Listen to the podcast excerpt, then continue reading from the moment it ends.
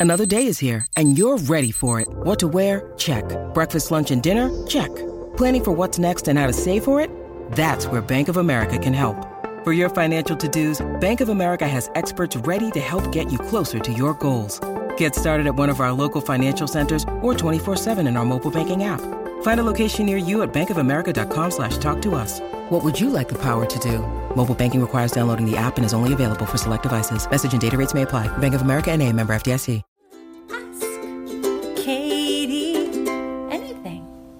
Hey, everybody, welcome back to another episode of Ask Kati Anything. I'm your host, licensed marriage and family therapist, Kati Morton. I'm so glad that you're here. Today, we have eight mental health questions everything from skin picking, um, hair picking and pulling to memories about traumas. We get into separating work from life and work life boundaries and everything in between. Without further ado, let's jump right in. Now, question number one says Hey, Kati, what causes people to pick their lips, bite their nails, or scratch their skin? Not only when they're triggered, but at random moments when they're safe and there's nothing wrong. I've struggled with picking my lips since I was three, and now that I'm nearly 30, I've had enough and I want to stop. The reason why I started this bad habit goes back to a teacher that I had in elementary school who was quite rude and mean, upping the stress levels to the max nearly daily with an inappropriate authorita- authoritative attitude and unnecessary Im- impatience. She yelled at me once in front of my classmates just because I was talking too softly, and she became angry with me for not speaking up. Wow. I was a very shy I was very shy as a kid and I barely spoke in class unless I was comfortable or I had to because I was called on and there was no option but to speak. And then as a quote unquote consequence, she put me outside in the hallway to think about what I did. What? How do people like this become teachers, by the way? I feel like becoming a teacher is akin to becoming a therapist, where the job itself doesn't, it's not like extremely lucrative like we don't make a lot of money. I know people say like, "Oh, therapy costs so much," but between the rental of your your space, if you do billing, that costs you. Um, your malpractice insurance, keeping your license up, like the overhead of it, you don't make a ton of money. Um, you do it because you love doing it. And I don't understand why teachers wouldn't be the same. Like, wouldn't you do it because you love? I know we can all lose our tempers, but just to be an asshole all the time, you're like, maybe pick a different line of work. Um, okay. Needless to say, this event caused my brain to spiral with anxiety, of course. Ever since I've been picking my lips, usually my bottom, to the point sometimes that I bleed, especially if my PTSD kicks in or if I'm super anxious in a tense situation. Or strangely, neither happens. And unfortunately, and fortunately, this is easier to control. But again, it's like I don't even know what I'm do that I'm doing it. Both habits grew worse after an abusive relationship with an ex, and even more so during the pandemic when the world was in lockdown. Talk about extreme anxiety and trauma, right? I really want to take better care of myself, and these anxiety induced habits are preventing me from doing so. As mentioned, my brain seems to dissociate during triggering moments or when there's nothing to worry about, and I don't know why and what to do to stop. It's so aggravating. I've tried everything. And since I'm not in therapy at the moment, looking for a new one, which has been so difficult, I understand. I'm stuck. Please help. Okay, I thought this was a great question, and there's an add-on to it as well. I think two two add-ons. Um, when it comes to skin picking, whether we just pick at our faces, whether we pick at scabs, whether we pick at our fingernails, I've had not only patients, but a ton of friends, family members, and people I've seen out in public struggle with this. It's incredibly common. Like one of my roommates in college used to pick at her fingers really bad, and she would get fake nails put on because she couldn't pick with them. And so that was her way of stopping that. Um, a girl I used to nanny when she was a teenager, she's like 12 years old, she would pick at her bottom lip as well until it would bleed. Um, and then I've, I've had tons of patients who like hair pulling, skin picking, to call it excoriation or trichotillomania. Those are the two diagnoses that you could talk skin picking is the excoriation or skin picking disorder and then the trichotillomania is hair pulling disorder and something that i think other people who haven't done this or haven't been around it don't understand is that the reason that we do it usually is because when it comes to skin picking or hair pulling specifically, it's when something feels different. Like part of our skin doesn't feel as smooth. It's got like a rough bit to it. Or the hair, as we pull on our hair, one of the hairs feels differently. And we can't really describe it to someone other than that it feels wrong and it needs to go. And so we have to we have to pick it, we have to pull it until it feels quote unquote back to normal or what we're what feels good. Okay? In my mind, this is a form of kind of I would call it like an offshoot of OCD or obsessive compulsive disorder because we do it all the time. And if we don't pull the hair or pick the skin, the anxiety builds. Okay. Now I know it's not exactly as OCD, that's why it's kind of like an offshoot, but I think of it, I kind of conceptualize it in that same realm. Okay. Now hang with me. The reason being that these behaviors, all of them, picking my fingernails, pulling hairs, picking my skin, picking scabs, any of that is all done to self soothe. It's a coping skill. When we start to feel overly anxious, overwhelmed, um, it makes us feel good. And here's why it happens when we're not actively being triggered. It's just like things that we do. Um, like I used to chew my nails when I was a kid, and I would bite my nails, and it was a self soothing habit that I would just do constantly because it felt good in whatever way. Now, did it really feel good? I know when I say it feels good, people are like, I don't really like that I do it. It's not about that. A lot of times it's the ritual or the repetition of it that is soothing to our system. And we're like, oh, so even if we're not triggered, we're like, oh, this feels good. I'm going to keep doing this thing because it's kind of calming and it feels good. Whether we consciously recognize that or not. Okay. Does that make sense? I hope so. So, anxiety is the primary driver in all of these behaviors, whether that comes from hair pulling, skin picking, uh, what have you. Um, and honestly, the way to stop is to put it off, just like OCD. If we put off the compulsion for as long as we can. I know it's super uncomfortable, but we're going to have to try to put it off. And putting it off can mean that we distract with other things, right? Have other coping skills we can do. Like maybe I go for a walk, maybe I call a friend, maybe I, um, one of my friends who used to pick at her nails, she would paint them and in doing so, you couldn't really touch them for a while. And the time that it took for the paint to dry, the urge had gone away. And that's one person's example, but you can see what I mean.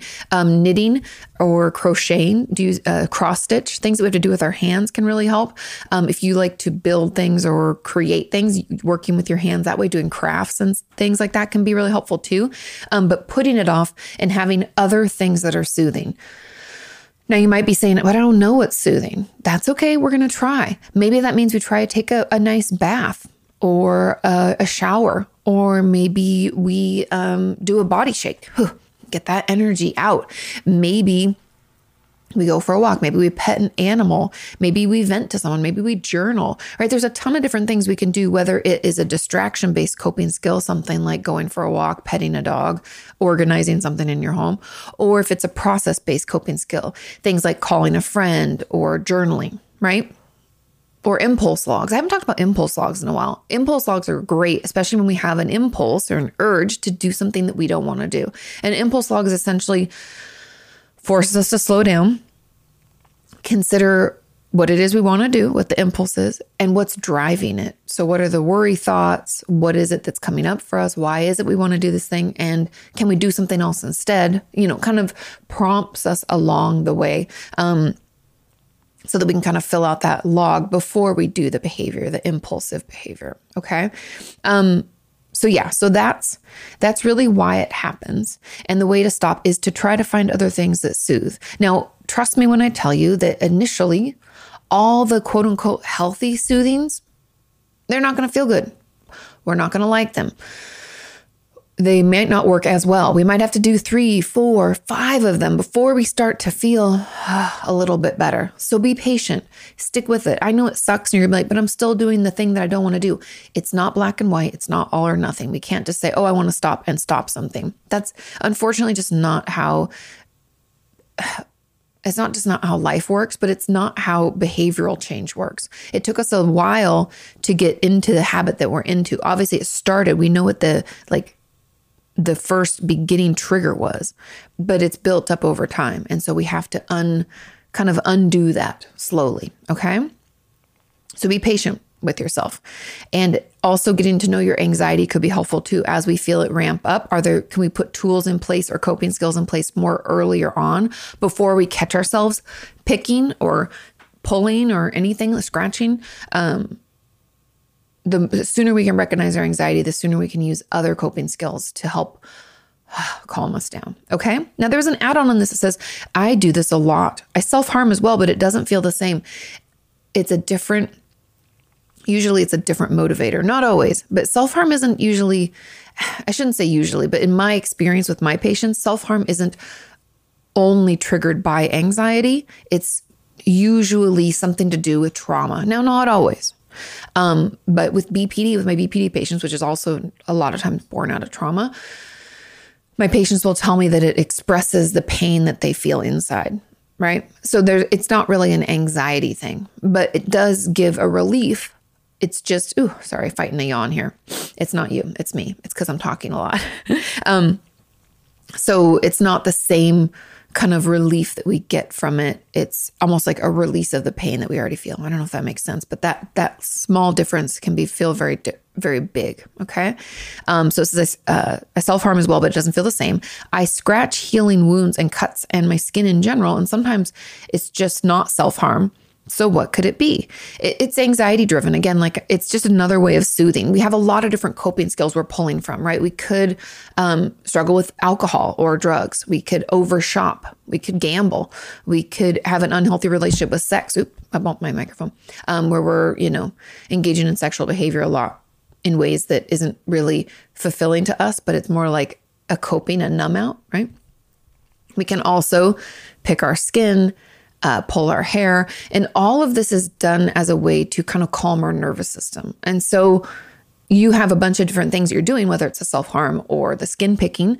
Um, and they all are something that you utilize so that you don't feel so overwhelmed and your nervous system doesn't feel so stressed. Does that make sense? And I know you're like, but but they don't feel the same. That's why we're doing multiple things. We're probably trying to target different sensations, right? Maybe we also use food as a way to cope, right? We talk about eating disorders all the time. All of these things can be done as a way to numb out, as a way to physically feel what we're feeling emotionally, as a distraction from the pain that we feel. Um, and that distraction component is huge and probably a part of all of these coping skills because when we engage in stuff like this, we distract from it because all of our brain space, all of our focus goes into doing this other thing. And it doesn't leave any space for us to be like, yeah, my feelings were really hurt when, you know, my sister did that or when my dad did this or when I was abused. I felt so helpless and hopeless. Like we don't want to think about those things because they're uncomfortable. And so we distract with whatever. And so that's why they feel different. And that's why we engage in both, is because they probably serve their own purpose and in some way help us calm down and soothe. Does that make sense? I hope so. Okay. Um, yeah, so it says in general, it's just not self harm. So what could it be? It's it's anxiety driven at the core. I believe the scratching and the skin picking. Now, self injury can come from anxiety, can also come from PTSD response. You know that overstimulation, that hypervigilance. Um, yeah, it could come from anything like that. Now, the last add on says, I'm really bad with my skin in general. And sometimes, oh, wait, no, sorry. Really, um, really bad with skin picking my scalp for the past year, causing infections and pain in my elbows and shoulders from constantly having my hands raised picking. Trying to stop is terribly distressing and makes me want to do it more. I don't know how to break out of this. Any advice, please? The same as I kind of said before is it's a soothing, uh, it's a coping skill. It's a way to soothe. And so we have to find other things that are soothing. And I know you're thinking, well, nothing's soothing like that. It might not be, but we might have to try two, three, four, five different coping skills that are quote unquote healthy before this unhealthy urge goes away.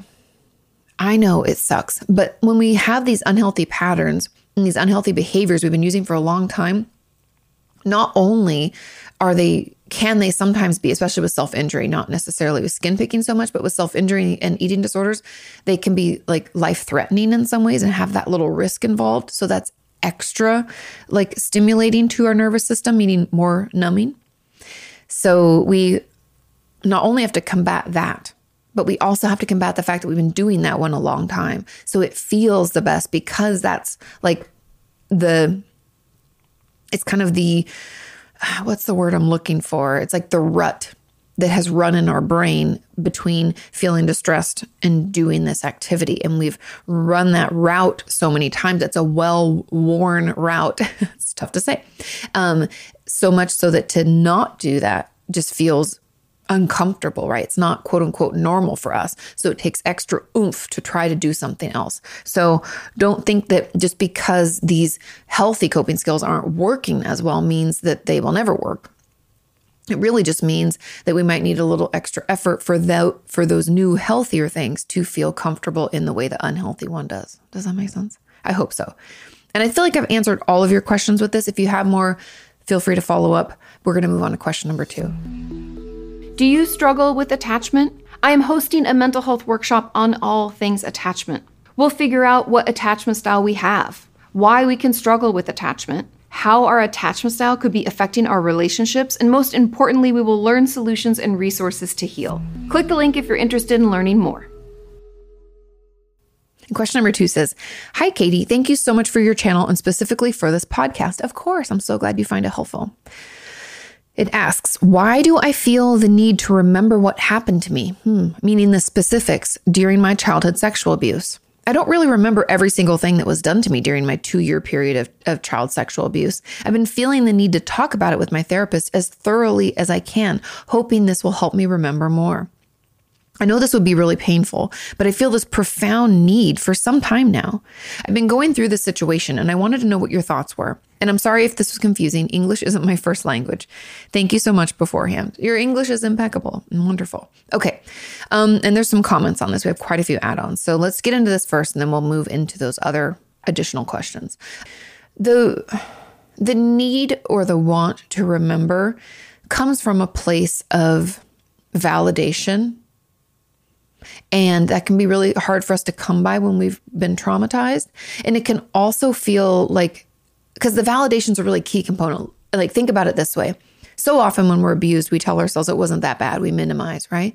Um, it wasn't as bad as I remember, or, you know, it only happened for a little while. We try to mm, push it down. But once we've admitted to ourselves or to our therapist that, yeah, I think, I think maybe I was abused then we feel like we need evidence and a shit ton of it to support the fact that it was abuse and we have PTSD. We were affected by it. It's really hard for us to allow for that in our lives and to accept it. Does that make sense? Because there's the the shame uh the shame message we've been telling ourselves over and over and over, right? That narrative that keeps spinning, saying like something's wrong with me. I must have caused this. I, I, shouldn't be feeling this bad. It should have been easier for me to get over. All those things we tell ourselves in order to fight back against that. We feel like I need to have all the information because I need to know that it happened. I need to be able to prove to myself that how I feel is warranted. Does that make sense? And so we want as much evidence as possible. And the memory component is going to be key in that because then we're like, but no, this happened. It's like we have the facts and we can support it, which is why when we struggle with memory, which is incredibly common when we've been traumatized, when we struggle with our memory, it can make the invalidation and the minimization even stronger. And we can be like, I know your therapist says that you had a trauma, but you really didn't because you don't even remember it.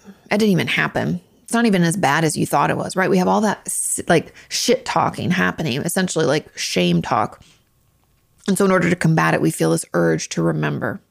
Now, that's primarily, in my experience, where this is coming from um, because we like to downplay. Okay. And I think even on, and as, as, a side note for the person who asked this question, it sounds like because you want to like work through it and you want to talk it through, you want to make sure you can do it as thoroughly as possible. You're probably, um, I'm just hypothesizing, kind of type A and like to complete everything 100% maybe perfectionistic a little bit um, this it feeds into that as well. Because then we're like well i want to do this completely because i don't want to have these symptoms anymore and i'm going to do this right right? I'm going to do it 100% and so when we can't remember 100% of it it's like we like fight against ourselves okay? But also just as a side note the memories are hard to come by often because of dissociation and the trauma itself. It, our brain it can be too overwhelming to our nervous system that it might not have been able to even form a full memory. Okay. So just because you don't remember it doesn't mean it didn't happen. Now, there's a comment on this says, Hi, I would also love for you to give us some advice to help us manage the guilt, distress, and anxiety that comes after remembering new details about the abuse, especially if it happened in our family. Even if I don't tell anyone about the things I remember, I feel like a terrible person for remembering the details and realizing that it was actually abuse, as if the mere act of remembering was a betrayal. I guess for this, instead of trying to combat the, you know, the guilt, stress, anxiety uh, head on, I would dig into the kind of the why behind this being a betrayal. Were you told when you were younger that if you told anybody you were betraying the family or that it would tear the family apart? Or those things that you thought would happen even if you weren't told? Let's be curious, not judgmental, about this thought process because in there is actually your answer to this guilt, distress, and anxiety. Because the, the truth is, and I'm sure you and I, you can also commiserate with me that the, the logic brain of us can look at this and say, well, clearly if something happened, just me remembering it isn't my fault. I didn't cause it, right? We logically know that, but emotionally we don't accept it, right? It doesn't that doesn't feel right. And so that's why we're kind of you know the pushing back and the that that anxiety, that distress, that guilt comes up and we're like, how come I'm remembering this? So let's be curious about that process, that that automatic thought that like, oh my god, I remember this. Now I'm to blame because if I didn't remember it, what? Then we would just ignore it and things would go on. Okay. Would that mean that it didn't happen? No. Would that mean that, you know, me or my brother, my sister, my mother, whoever wasn't still, my father wasn't still harmed by it? Probably not. Right. Um, let's think about it. What is it about remembering that you think is a betrayal? Is it, you have to sometimes do some inner child work. Kind of have to think back to when the abuse or the trauma was happening. What did we internalize about that? Did we want to keep our mouths shut to keep our family together? Did we think that we were making it into a bigger deal because our abuser told us we were being, you know, a sissy, uh, such a child? You're you're so sensitive. Like, what were we told? There are gonna be a lot of like terms that were thrown out at us to make us feel worse about being hurt.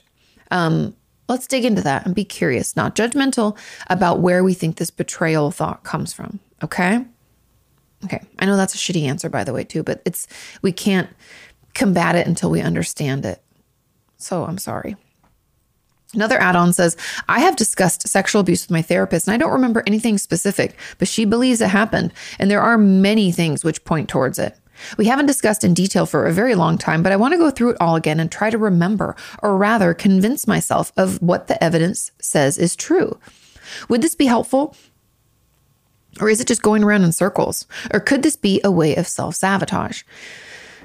I think you what i'm guessing is happening is because this uh, pandora's box of abuse was opened with your therapist and then nothing it sounds like not enough was done with it that your brain is like no i really want to work through this right that's why you're like i want to go through it again i want to try to remember i want to try to like process this that's because you finally feel okay to do it. And so I would let your therapist know that this is coming up, that, hey, I, am wanting to go back through this again. I know I don't have memory. Um, I'm hoping it will recall some things. I think it's your brain trying to make sense of what's going on and what maybe it knows happened, but can't quite prove yet.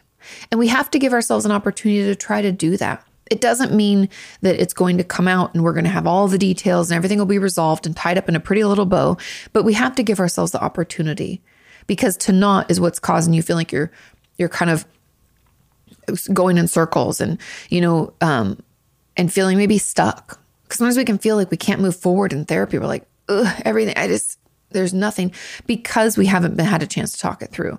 Now, all that to say that if there is no memory, then that's what we're going to have to work on in therapy is the not just acceptance of that lack of memory, but continuing to validate our trauma experience, even though we don't remember it. And that kind of healing and that letting go of, you know, the expectation or assumption that we remember everything that happens to us. And, you know, um, that's going to be that process that you work on with your therapist. And that's going to be incredibly healing. And I don't believe any of this is self sabotage. I don't think it's going around in circles. I think it's part of your brain trying to make sense of it. And we just want to, we want one more opportunity to go through it and see what's what, and then figure out where we move to next. If there are no memories, we have to work on that acceptance piece and that letting go of the expectation that there would be memories. Um, and that in and of itself is really tricky. You also might want to look into other types of therapy because when there aren't actual like memories, meaning um, I'd call them like audio visual, right? Like things that I see, things that I hear, we don't have any of that. It would somatic type of therapy be helpful, like getting into your body? Do we have body memories? Um, or do we want to do EMDR? EMDR is a little different. It doesn't require you to talk everything out in detail. It doesn't require you to have memory of a bunch of things. It kind of allows for your brain to find its own pathway through the memories we do have. And you'll be surprised what it connects to and what it does recall. Um, yeah, so that those are kind of the options that I see. Um, I don't think that this is a bad thing. You clearly want to try to work through it. So let's give yourself an opportunity to do it. And if not, maybe talk to your therapist, see if they do other types of therapy or if they think that you should be referred to see someone that does X, Y, or Z, you know, for a little bit. Um, yeah, because there are other ways to get in there that it doesn't have to be those audio and visual memories. Okay. And there was a um, another comment. It says, "What would you do if you'd rather not remember, but fear therapy may trigger flashbacks? I fear intimacy, and my memory is often blocked in session. Could they be connected? I love and trust my psychiatrist, but I can't show her. Um, when we don't want to remember, that's a defense mechanism. It's protective. We might not feel safe enough to do that yet, and so pushing through that when we're not ready, I don't necessarily recommend because it can be re traumatizing. Instead, we want to work on finding ways to soothe our system. So that would be what we call building up resources or building up coping skills. I know people get annoyed with me talking about these things, but they're incredibly important because our body's really complex. An emotional overwhelm can cause a lot of different things to happen to our system. Just read the ACEs study. And I, yes, I know the ACEs study is not a full list of traumas. It's not an exhaustive list of the ways that you can experience it. But what it does show us, and the goal of the ACEs study is to show the correlation between our mental health and our physical health meaning that if our mental health doesn't take care of it, can cause a ripple effect of a lot of other things like high blood pressure, heart disease. Um, we have patients in our or people in our community who have autoimmune disorders now because of their mental illness and complex traumas. So just know that these kind of blockers that you have in place or these defense mechanisms are there to protect you. So we have to find ways to soothe our system so that it can let our protectors down, let our defenses down, help us feel okay enough to breathe and then get into it little by little. So let your psychiatrist know that this is what's happening. That, like, I don't even want to remember anything. And I'm always afraid that therapy is going to trigger a flashback. And I just find myself just shutting down. And I don't know why. Um, because, I mean, yeah, fear intimacy and memory are often blocked. I, connection probably doesn't feel very safe, and that would have to do with the past trauma. But again, that's not, I wouldn't even hit it head on that way so much. Yet, I would try to find some things that are soothing to your system. What feels calming to you? Is it a nice hot shower? Is it um, cuddling up on the couch with a blanket and maybe your dog or cat or something cuddled up next to you? Is it um, a certain memory you have of feeling okay? Like, let's try to think about it. Can we do a body shake? How does that feel? Does that actually release anything? Have we tried like working out at all? Because that's other body movement, even just walking around the block. Um, let's just think of some things and try some things to help calm your system down. Because until we do that, shoop, these defense mechanisms of, you know, I don't know, just fear of showing your psychiatrist anything and that that's going to cause a flashback and trigger you and make you feel worse, those are going to keep happening until we're like, you know what? I'm going to do my skills or my tools, my resources. Then I'm going to breathe and I'm going to try to talk about it. And we'll see how far we get. If we get, you know, 5% in and we're like, oh, and then the defenses come back up, that's okay. That's progress. Every percentage more we're able to talk and be open and do the work, the better but it's just going to take some time. We're building up new muscles, right? And so the the intimacy and memory being connected totally. I have a feeling that probably the abuse happened from someone who was close to you. So then that doesn't feel safe. So that in and of itself, maybe even feeling quote unquote safe with your psychiatrist is triggering. And that's why we have to try to find some ways to soothe so we can move past that. Okay? Now, the last add on, add on says, For me, it's the same thing, but I also somehow want other people to know that I have had certain mental health struggles because I feel like um, I feel like if they know I had social anxiety disorder, they wouldn't think I was a weirdo. Or if they knew I had an eating disorder, they wouldn't think negatively about me for gaining weight. Why is that? The validation. We all seek validation externally, internally, or both. And it sounds like in your case, you want to remember, but you also want other people to know how bad it's been. Because in a way, the shame you feel could be combated with that. If you felt like they understood. And there's something powerful about feeling heard and understood. And maybe you never got that before. And so that's why this craving is so strong. Or maybe somebody in your life gave it to you and they're not in your life anymore. So we're looking for it elsewhere. You know, there's like a ton of reasons why this could feel good and why you would want this. It's it's a very common human need to feel understood. And that's essentially what you're hoping for because you otherwise you can feel really judged and that can make you kind of go in your shell even more. And it sounds like you really don't want to. So it's all promising. I don't think this is a bad thing. It's just something that I would talk to with your therapist and say, like, mm, I find myself wishing other people knew. Because even as I read this, my thoughts for you, if I was your therapist, is to f- have you find someone, if there's someone in your life now, if not, this something we'd work up to, but finding someone in your life that you feel okay enough starting to share about these things so that at least one person in your life, not just you, not just your therapist, understands what you're going through and what you're working with and, you know, can meet you there and be supportive and validating. And I think that that could be incredibly healing. It's always interesting what we crave just tells us more about our true needs. Now, yes, the craving can be healthy or unhealthy, but if we really are curious about it, we can figure out what the need is. And I think for you, for you, for the person has this portion of the question, that need is to feel understood, maybe to feel important. You know, those might be really core needs that were never met when we were growing up. And so we're looking for them now. And it's it's totally normal. There's nothing wrong with you. That's a very basic human need. Okay? Let's move on to question number three. This question says, Happy Sunday from France, Kati. happy, well, happy Thursday now, but yes, happy Sunday says, I'm wondering if you could talk about how to process grief. Whew, I'm doing it myself. It's hard. I'm in therapy for two years and it was already working on my complex PTSD with my therapist. But this year I've been grieving both symbolically. I moved from Taiwan to my home country after years there and was separated for seven, oh, from a seven year long relationship. Oh, I'm so sorry. And grieving in a literal way since I lost a parent a few weeks ago. Oh, I'm so sorry. Geez. Yeah, it's been tough, right? I feel like it's so much to go through, and adding with the complex PTSD, I'm afraid somehow I'll always be thrown into some kind of existential crisis, never really finding stability in life. I feel very scared and overwhelmed, and I'm not sure how to deal with all of these feelings related to the loss. Would you have any advice? Thank you so much for this community that you've created. It's been really helping me get through all of this and to find some light and hope. Okay. Um grief. God, it's so heavy.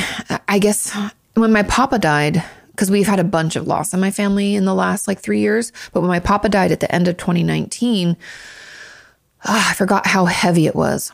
I forgot just how exhausting grief is. So I'm so sorry that you're going through that.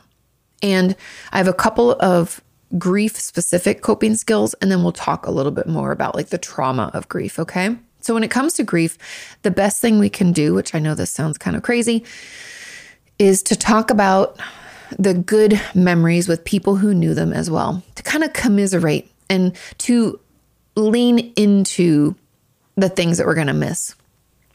Yes, there'll be tears. That's why it's good to do it with someone else who knows them. Yes, there'll be like giggles and we'll laugh and we'll cry. And that's kind of part of an important healing process in the, the sharing of it. And I know that's uncomfortable, but I'm just throwing it out there that that time and time again proves to be one of the most helpful ways to cope. Okay. So, seeing family, being around them, talking about it is going to be helpful. Now, that's when we've lost someone. Now, in the leaving your home country or moving from Taiwan to your home country after being years from the seven year long relationship, like the what I would call uh, other types of grief, not the traditional what we think of when we think of grief. We think of death and loss, but there's a ton of loss in life, right? that is where therapy comes in because yes we can talk to our friends about the relationship that we were in and missing our our home uh, not our home country but the country that we lived in for a while i mean i even recently moved from you know santa monica to austin and it's an adjustment and there is some grieving and i get like homesick for for santa monica you know and that's okay um but you have to feel free to talk it out. And I think talking it out with a therapist and gaining some insight into where it's coming from and what you're truly missing, that's been key for me. I think when relationships end, I've like ended some friendships, you know, in the last, I mean, I guess it's been a while now, but let's say in the last 15 years, I've had two friendships end. And, um, it takes time to process that and it's okay to still miss them and to still want to reach out knowing that it's not what's going to happen you know um yeah, and it's hard. You got to give yourself some time, and you're still going to have memories with that person. And you're going to bring things up. Just the other day, I mentioned something to, my, to Sean about one of my friends that I'm not friends with anymore because it, you know, got really toxic. But I was like, oh, remember when she did da da da? And he was like, yeah, I'm like, it was just funny, right? And it's a funny memory. And I think the same way that we talk about those kind of funny memories when someone has passed away, we can do that with relationships too. I know you might not be at that stage yet, but just know that we can get there. You might be in the process of wanting, needing to journal about all of this, things that you miss about Taiwan, things that you miss about the person you're in a relationship with. We want to get it out and not feel like we have to swallow it deep and stuff it in our gullet because when we just stuff things down, it comes out in ways that aren't healthy. Things like, you know, like any of the things I was talking about, other coping skills, right? We could, if we pick our skin or pulled our hair, that would increase. Um, if we had struggles with food, that would get worse. If we had a bad relationship with exercise, that would start, get triggered. Um, we can find ourselves drinking too much, spending too much money, like other ways to numb out when really what we're feeling is pain and upset and worry, and we don't know what to do with it. And so talk about it as much as you can journal about it as much as you can. Yes, I know it's tedious. Yes, I know it's exhausting, but it does get better. Okay. I, have been through tons of different grief in my own life. I've walked patients through grief as well. It takes time. Unfortunately, nothing can be fixed you know, overnight. It didn't, it can, that's the thing that sucks about grief is it can feel like it happens overnight. Like, oh, the relationship ended or, oh, this person passed away or, oh, I moved. Boom. And it was the grief started. But it's really a process, even knowing that we think we're going to have to move and then figuring out how we're going to move and then packing up our stuff. And a relationship usually deteriorates before it ends if we're honest with ourselves. And so, a lot of times we do have the lead up and kind of the preparation. It's just the finality of things can be really hard. Um, so give yourself time to talk it out, okay? And feeling it is okay, and talking it with people who knew the person that you lost can be part of that healing as well. Now, there was a comment that says, and we'll dig into this a little more because there's more to it, but I want to read these uh, add ons. As an add on, how do I cope with not wanting to get close to anyone or enjoying anything in life anymore after experiencing so much loss? I feel like anytime I start to enjoy something or feel happy or start to trust and build a relationship with someone, something happens and it all falls apart. Things end. People leave or die. And it just all hurts too much to keep trying. This is a trauma response. And of course, we'd want to avoid pain, right? That's why one of the key uh, symptoms of PTSD is avoidance of the things that remind us of the trauma. So in this case, the loss of someone, people leaving, people dying, is is traumatizing. It's been traumatizing, and it, sometimes we forget what t- means to be traumatized. To be traumatized really means that what has happened to us is too much for our body and brain to process in the moment. It's essentially we don't have enough resilience or enough understanding to move through it. And so we become overwhelmed by it. And that overwhelm turns into PTSD, right? And we talk basically about trauma being like, oh, you fear for the safety or life of yourself or someone else. Now, that can mean physical safety. That's what we often think of when we think of the term safety, but safety can be emotional or physical. And for you, that emotional safety, whew, when people people die people leave. I can't be emotionally safe. I can't cope with this right? So how am i supposed to be, want to get in a relationship again? That's a trauma response. And so my encouragement for you would be to reach out to a therapist and start talking through it. Yes i know that's hard. Yes i know it's going to take time but healing and moving on from anything like this is going to take time. You have a lot of loss. Grief is heavy and it takes fucking forever and it's overwhelming. But that urge to kind of pull back and that even catastrophizing. The person first at the beginning said, you know, I'm how am I ever going to find stability in my life, right? I'm never going to. I'm always going to have existential crises. You're you're saying that, you know, people always leave, people always die. That's, you know, we're going to the extremes because that's what we fear. And so we're using that fear as a motivator to keep us away from another healthy relationship or from moving through something, right? Um yeah, I know it hurts a lot, but we have to be able to process those losses because unfortunately life doesn't come without loss. And this is a shitty, I hated this quote and I'm going to probably butcher it anyway, but I hated this quote when someone told it to me. I think it was, I think it was after my grandma died, or maybe it was Papa. But either way, I'd heard it somewhere and thought that's bullshit, but it's really true. And it said, to grieve someone means that there was love there, and to live a life without love isn't one worth living. And I hate it, but it's also true. And I don't know who said it, but, and I might have been butchering it now. It's like my own creation. But either way, I think that's important to remember that we do want love. We do want connection. Does it come with the p- potential or the possibility for pain? Always. Does that mean it's not worth it? I don't think that does. I think it's still worth it. But we have to be able to process through those losses because it can get overwhelming and that weight of the the grief is so heavy. So talk about it, journal about it. There are even grief support groups. I found those particularly helpful with my dad. I haven't gone to them since. Maybe I should look into them again. Um, but it can be really, really helpful. So I encourage you to work through that. And if you find a therapist who's a trauma based or at least trauma informed, or even a grief counselor, I um I'm I was I don't know if it still continues forever, but I was a certified grief counselor back when I was in college, when I or grad school, when I first started seeing patients, I became a certified grief counselor. Um, I went to a hospice program down in San Diego and got my credentials there. And so you can find someone who understands that as well. Okay. Now there was a final add on. It says, "How do we learn to let things go?" I think closure is one of the hardest things, no matter if it's after a friendship breakup or after graduating school or moving. Letting go has always been hard. I guess my question would be what would it mean to let things go? Like if if you woke up in the morning tomorrow and you had let things go, how would we know?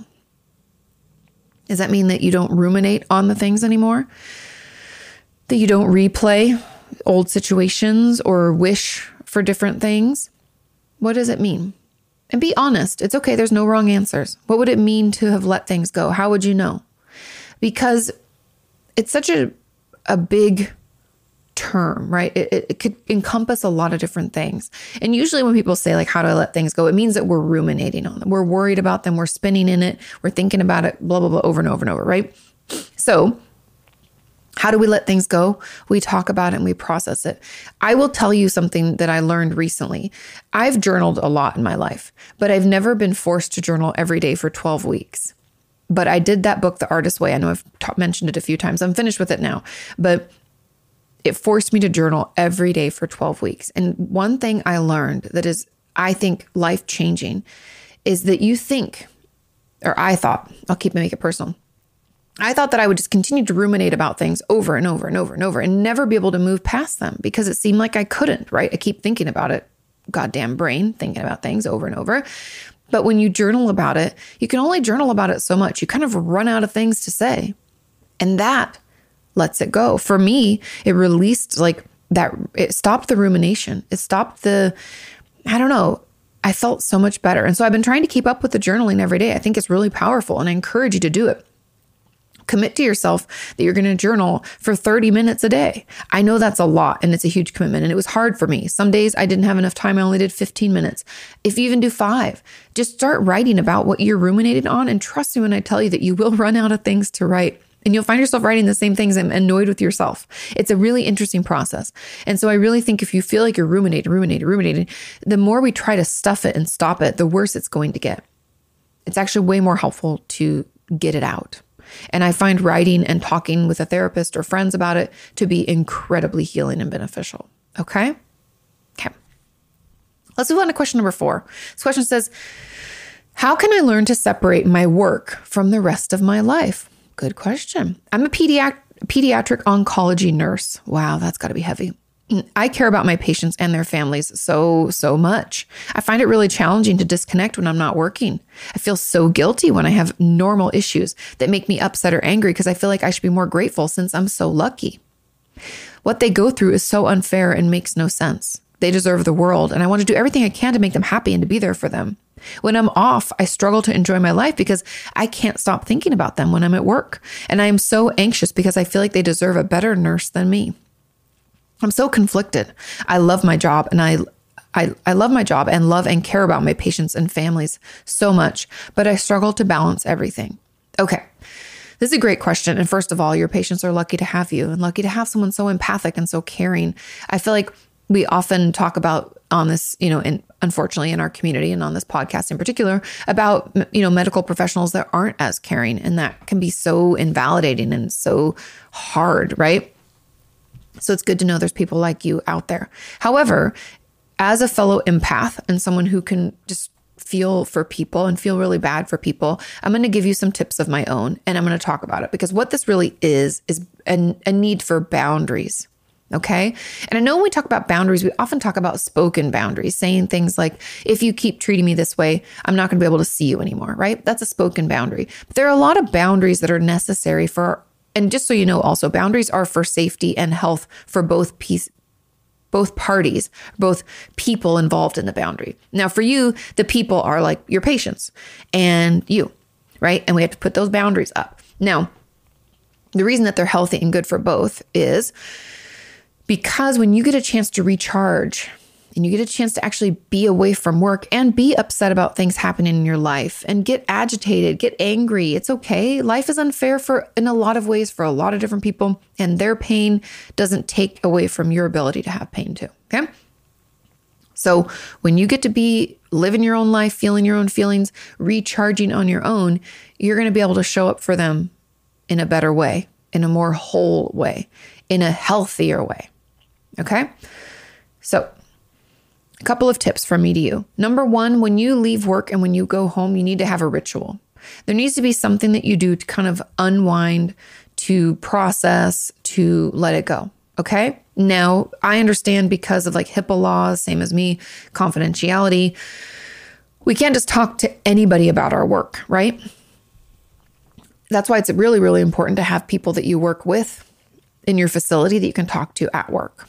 Now, that's obviously not the ritual in the leaving, but that's just a healthy thing. Like with therapists, the best thing I ever did was join that. We called it the journal club, but it was really like a, a way for psychiatrists, psychologists, therapists um, to get together and to talk about tricky cases. It was, you know, when it was like a consultation group, for lack of a better term.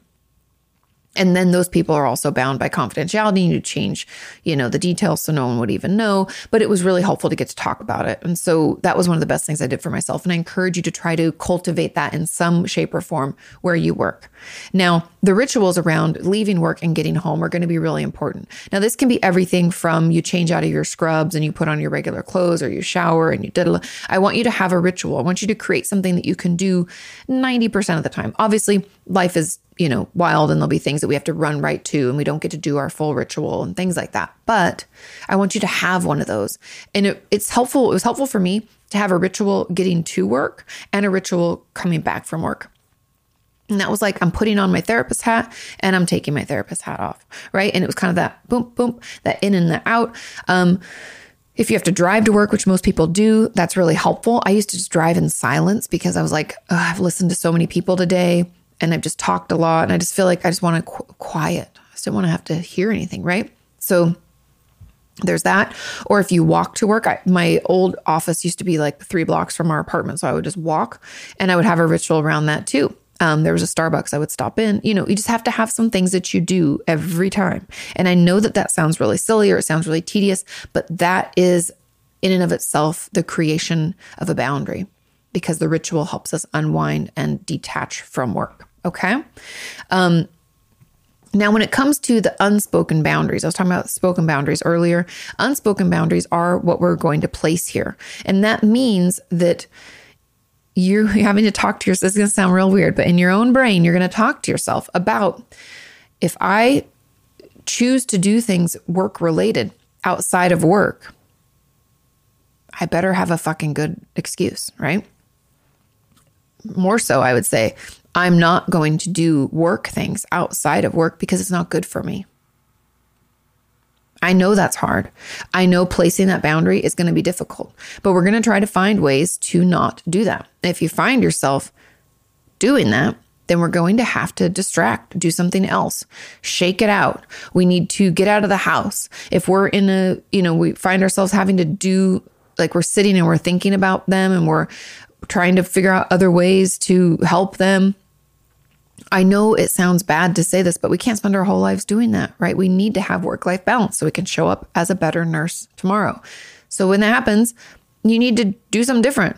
Put on a TV show you like watching. Let's uh, decide to finally try that new recipe. Let's call that friend and get out of the house. Let's go down to the coffee shop and sit for a bit. Let's, I don't know, distract with anything that's healthy. Like I could even say, like you could distract with uh, Instagram or TikTok or something on your phone just to get your brain out of that. Um, and then do something else. And that boundary of I'm not going to engage with work when I'm not at work is going to take some time to build. Don't, uh, you know, beat yourself up because you're not able to draw this firm line. It's not really like that. It's more like, for the most part, I'm going to try to have my time be my time and then work time be work time. And it, it takes time to build that up. Okay. Um, and that will allow you to feel more balanced. And something that I've always told myself, and I don't know if this is helpful, but again, I have I had rituals um, I would sometimes I would have to do work outside of work, like research for a patient, but I would schedule it in. So, like on Wednesday, because I was in my office Tuesdays, Thursdays for a long time. Um, on Wednesdays, I had an hour where I would do X, Y, or Z, right? And so I'd schedule it in. And that was how that worked. I always made it during regular work hours. I never did stuff at night um, because that's not healthy for me. So, figure out what that is for you, but let's stick to it. And then I had this thing I used to tell myself where I was like, because I, you know, as therapists, we hear a lot of horrible things and it makes you, it can cause you to like lose trust in the world or faith in people. Cause you're like, wow, they were like, these parents really harmed their child. And this is like, it's so depressing and it's hard, right? It can be a lot to hold. But I've always told myself, at least they have reached out for help. And I'm glad that I was there to help them. I'm glad that they found me and that now we can work on this, right? Shitty things happen. We can't change the past, but we can change the future. And what an empowering thing to think. I'm so glad that I'm here and I can work with them and we can change the future for them. And so, you know, I would encourage you to find something similar that you can say to yourself, like, yeah, shitty things happen. This is really challenging, but I'm glad that they found me. I'm glad I get to assist them and be there for them during this really tough time, right? Whatever you need to tell yourself, find a way to make it okay and I know easier said than done, but those rituals will really help. Okay. Now let's move on to question number five. This question says, Hey, Kati, first of all, thank you for all that you do. Your videos have helped me through some very difficult times. Of course, of course. Oh, your work truly makes an impact. Thank you. That means a lot. Thank you. It says, now my question Sometimes when I'm in therapy, I have things I want to tell my therapist, but I don't always know how to start the conversation. I worry it'll be strange or out of context. Sometimes to combat this, I'll say things vaguely in hopes that she'll ask for more details and I, so I can open up. When she doesn't, I feel discouraged, but I know that it's not fair to her. How do I begin to work on that? Do I need to just tell her that I'm doing that so she can recognize it when I'm doing it and help me be more confident?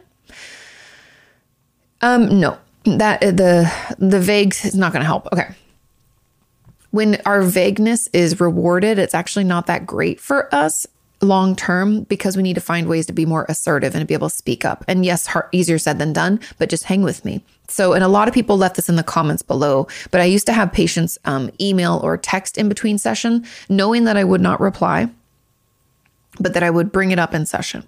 So when you feel like you can't say something in session, you could get it to your therapist in another way. Another trick that I've used for years and years and years, and many of you have heard me say this, is bring in um, journal about it, write it out, and then bring that in. Bring in some notes and hand those to your therapist. Or if you can just do it, rip off the band aid, blurt it out. It doesn't matter if it's out of context. I've been talking about so many things and had a patient say, by the way, my dad abused me from the ages of six to seven. Or I've told you guys we call them doorknob confessions when a patient's just about to leave, like they've paid, the session's over, they're leaving, and they're like, by the way, and they drop some bomb, some like atomic bomb level shit. Like, Oh, by the way, you know, um, I I was molested by my teacher all through middle school. Bye. And they just like leave. And you're like, okay. Um, now we're taught how to manage those as therapists in school, but it's still shocking to me how people do that. And you can do that. It's very normal. And it's because of this. It's because we don't know how to start a conversation. And what do I say? And what if they don't believe me? And what if it sounds weird? Blah, blah, blah, right? We it's hard. It's a lot. So know that you can blurt it out however you need. You can read from something you wrote. You can ask your therapist if you can email some notes, knowing that they won't reply in between, but that you just need to get some things out, that you're struggling to speak up about things. You can tell her that you try to vaguely move things toward that, but that's not really it sounds weird to say, but I don't want to encourage that behavior because that's not really what I want from you. I want you to be able to say, you know what, this happened, I'm upset, or this is worrying me and I want to talk about it. And I know we're not there yet, but that's a goal. And so you could even just tell your therapist, hey, there's lots of things I want to bring up, but I just don't feel confident enough to just say it. Can we work on that? Right? They can help you. And building confidence has a lot to do with the way we talk to ourselves. So we can use bridge statements and things I've mentioned over and over. Um, or like even building mastery, like getting good at something else, totally unrelated, can help us feel a little bit better. But let's start there with just some of those options and ways to move forward. But again, don't think it has to be within the context of what you're talking about and that you have to have all the language to put to it. You can blurt out stuff. I've had patients do it over and over and over again. And it's always helpful. And I'm always glad that they did. Okay. Okay, let's move on to question number six. This question says Hey, Kati, I struggle with an extreme lack of motivation to do anything that's not required of me. I have a challenging job that I can do well, but I spend evenings and weekends zoned out in bed. Hmm. Mindlessly scrolling through social media or YouTube.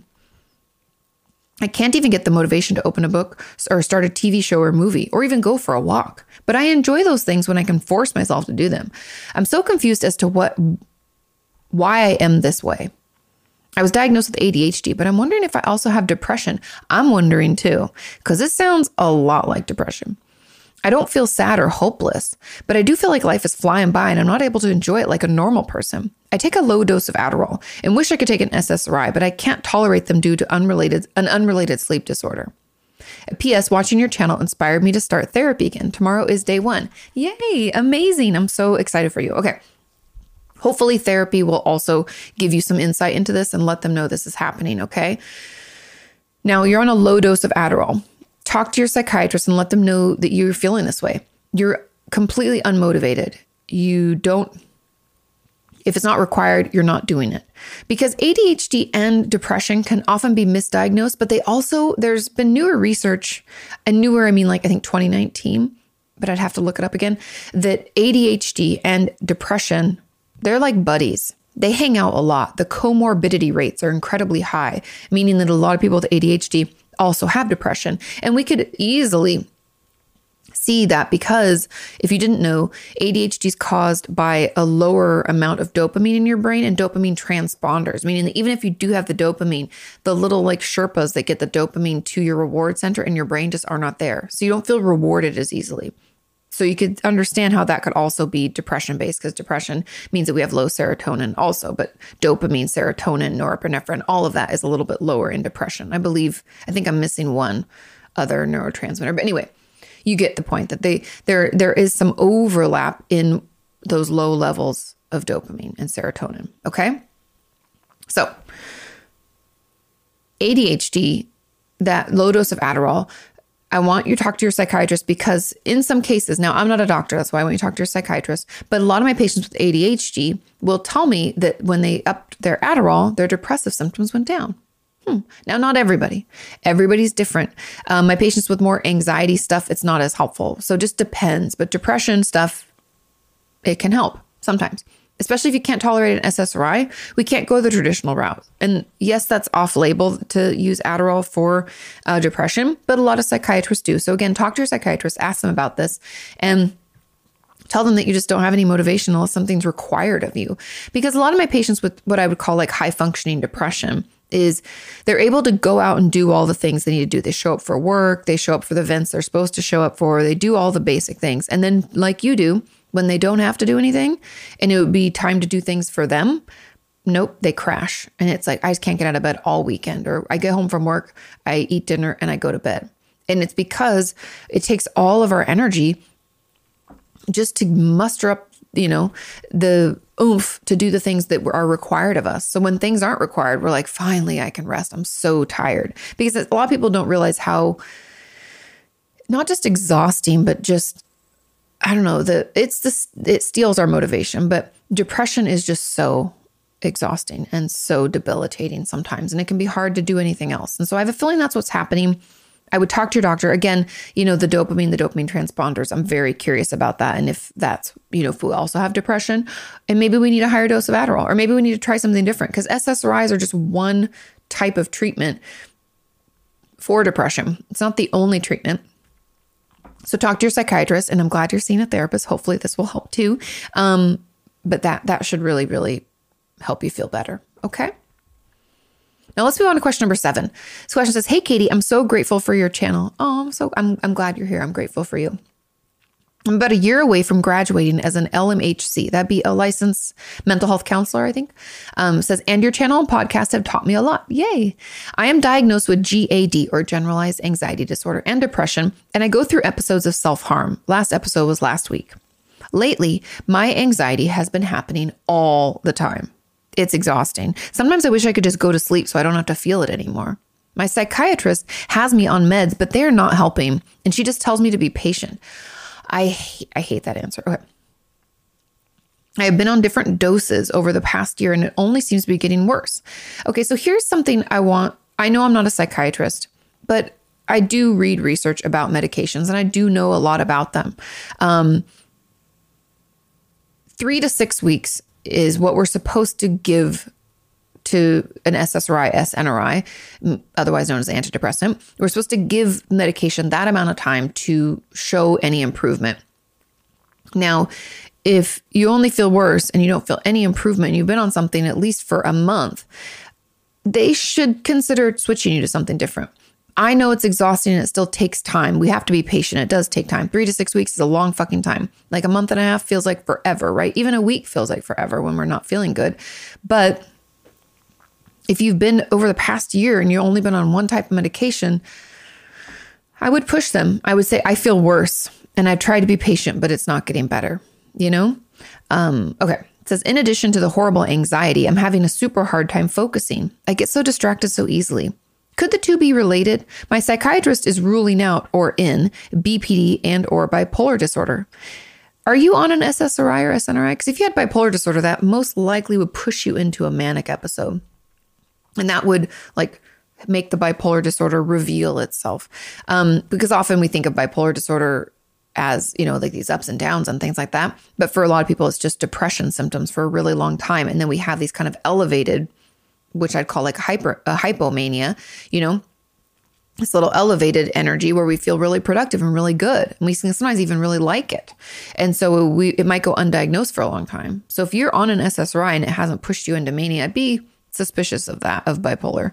Um, as a side note, the only thing I can think that is causing these symptoms to increase is not working or taking classes. I work at the high school, so we get summers off.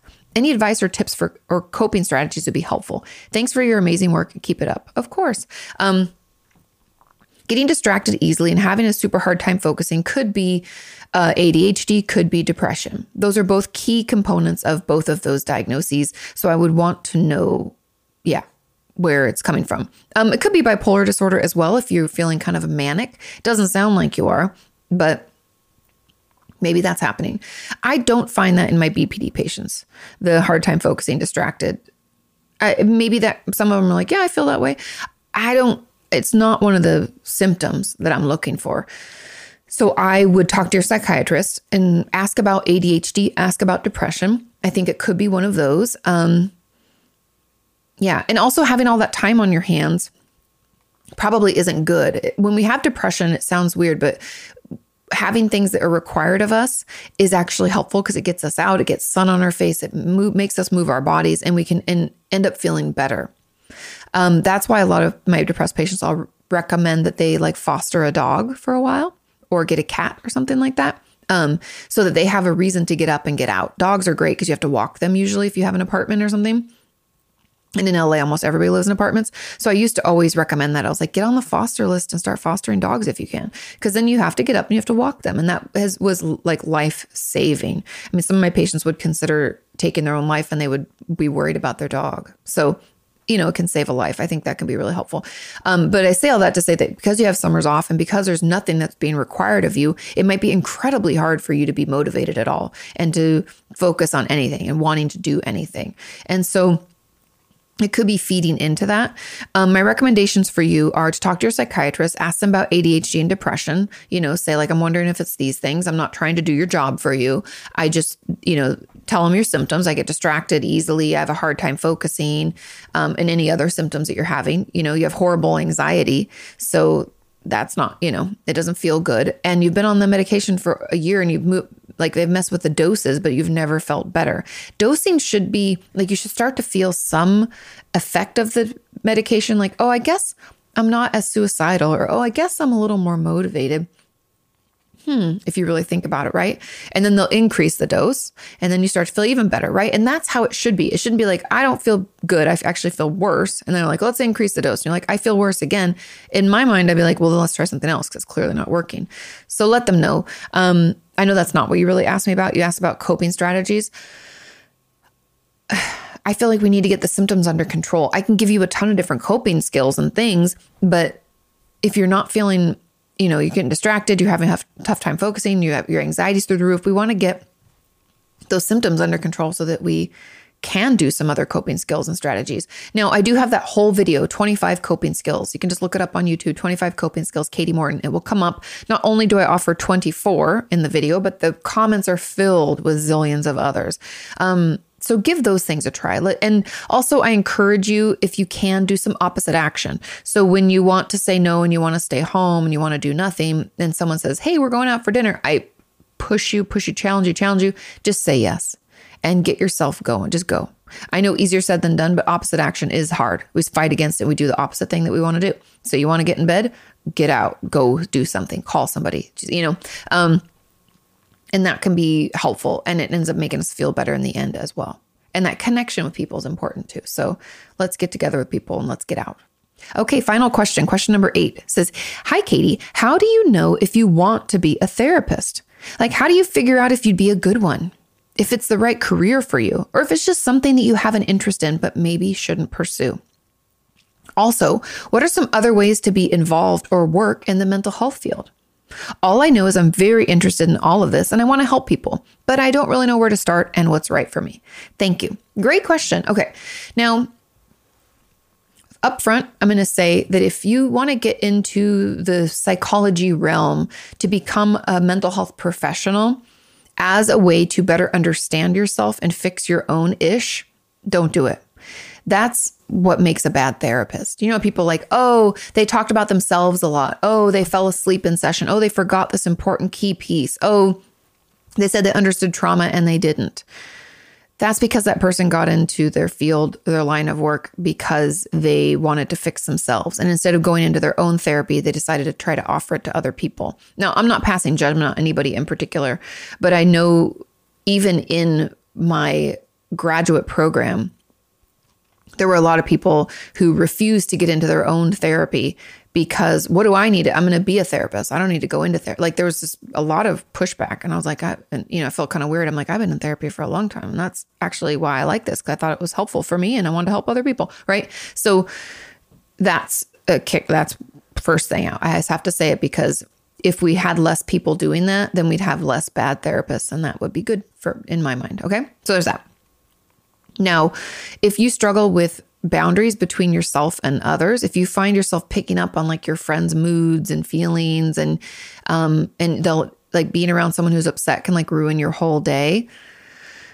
I mean, doesn't mean you can't be a therapist, but that means that's something we need to work on in therapy because boundaries are going to be like a lifesaver. Like we're talking about that work life balance with the, the nurse, right? It's hard. And if we don't have those boundaries, if they're already difficult for us, it's going to, therapy's really going to challenge those. Okay. Um, so there's that. Now, how do you figure out you'd be a good one? I think you just have to be interested in people and interested in learning about them. Um, I one thing I do know about myself that I've recognized probably in the last like five or six years is that I don't make many assumptions about people and their process. Um, a lot of my friends and family members will do that. They'll be like, well, you know, when there's any kind of uh, issue or something's happening, people are upset. They're like, well, maybe they thought this way.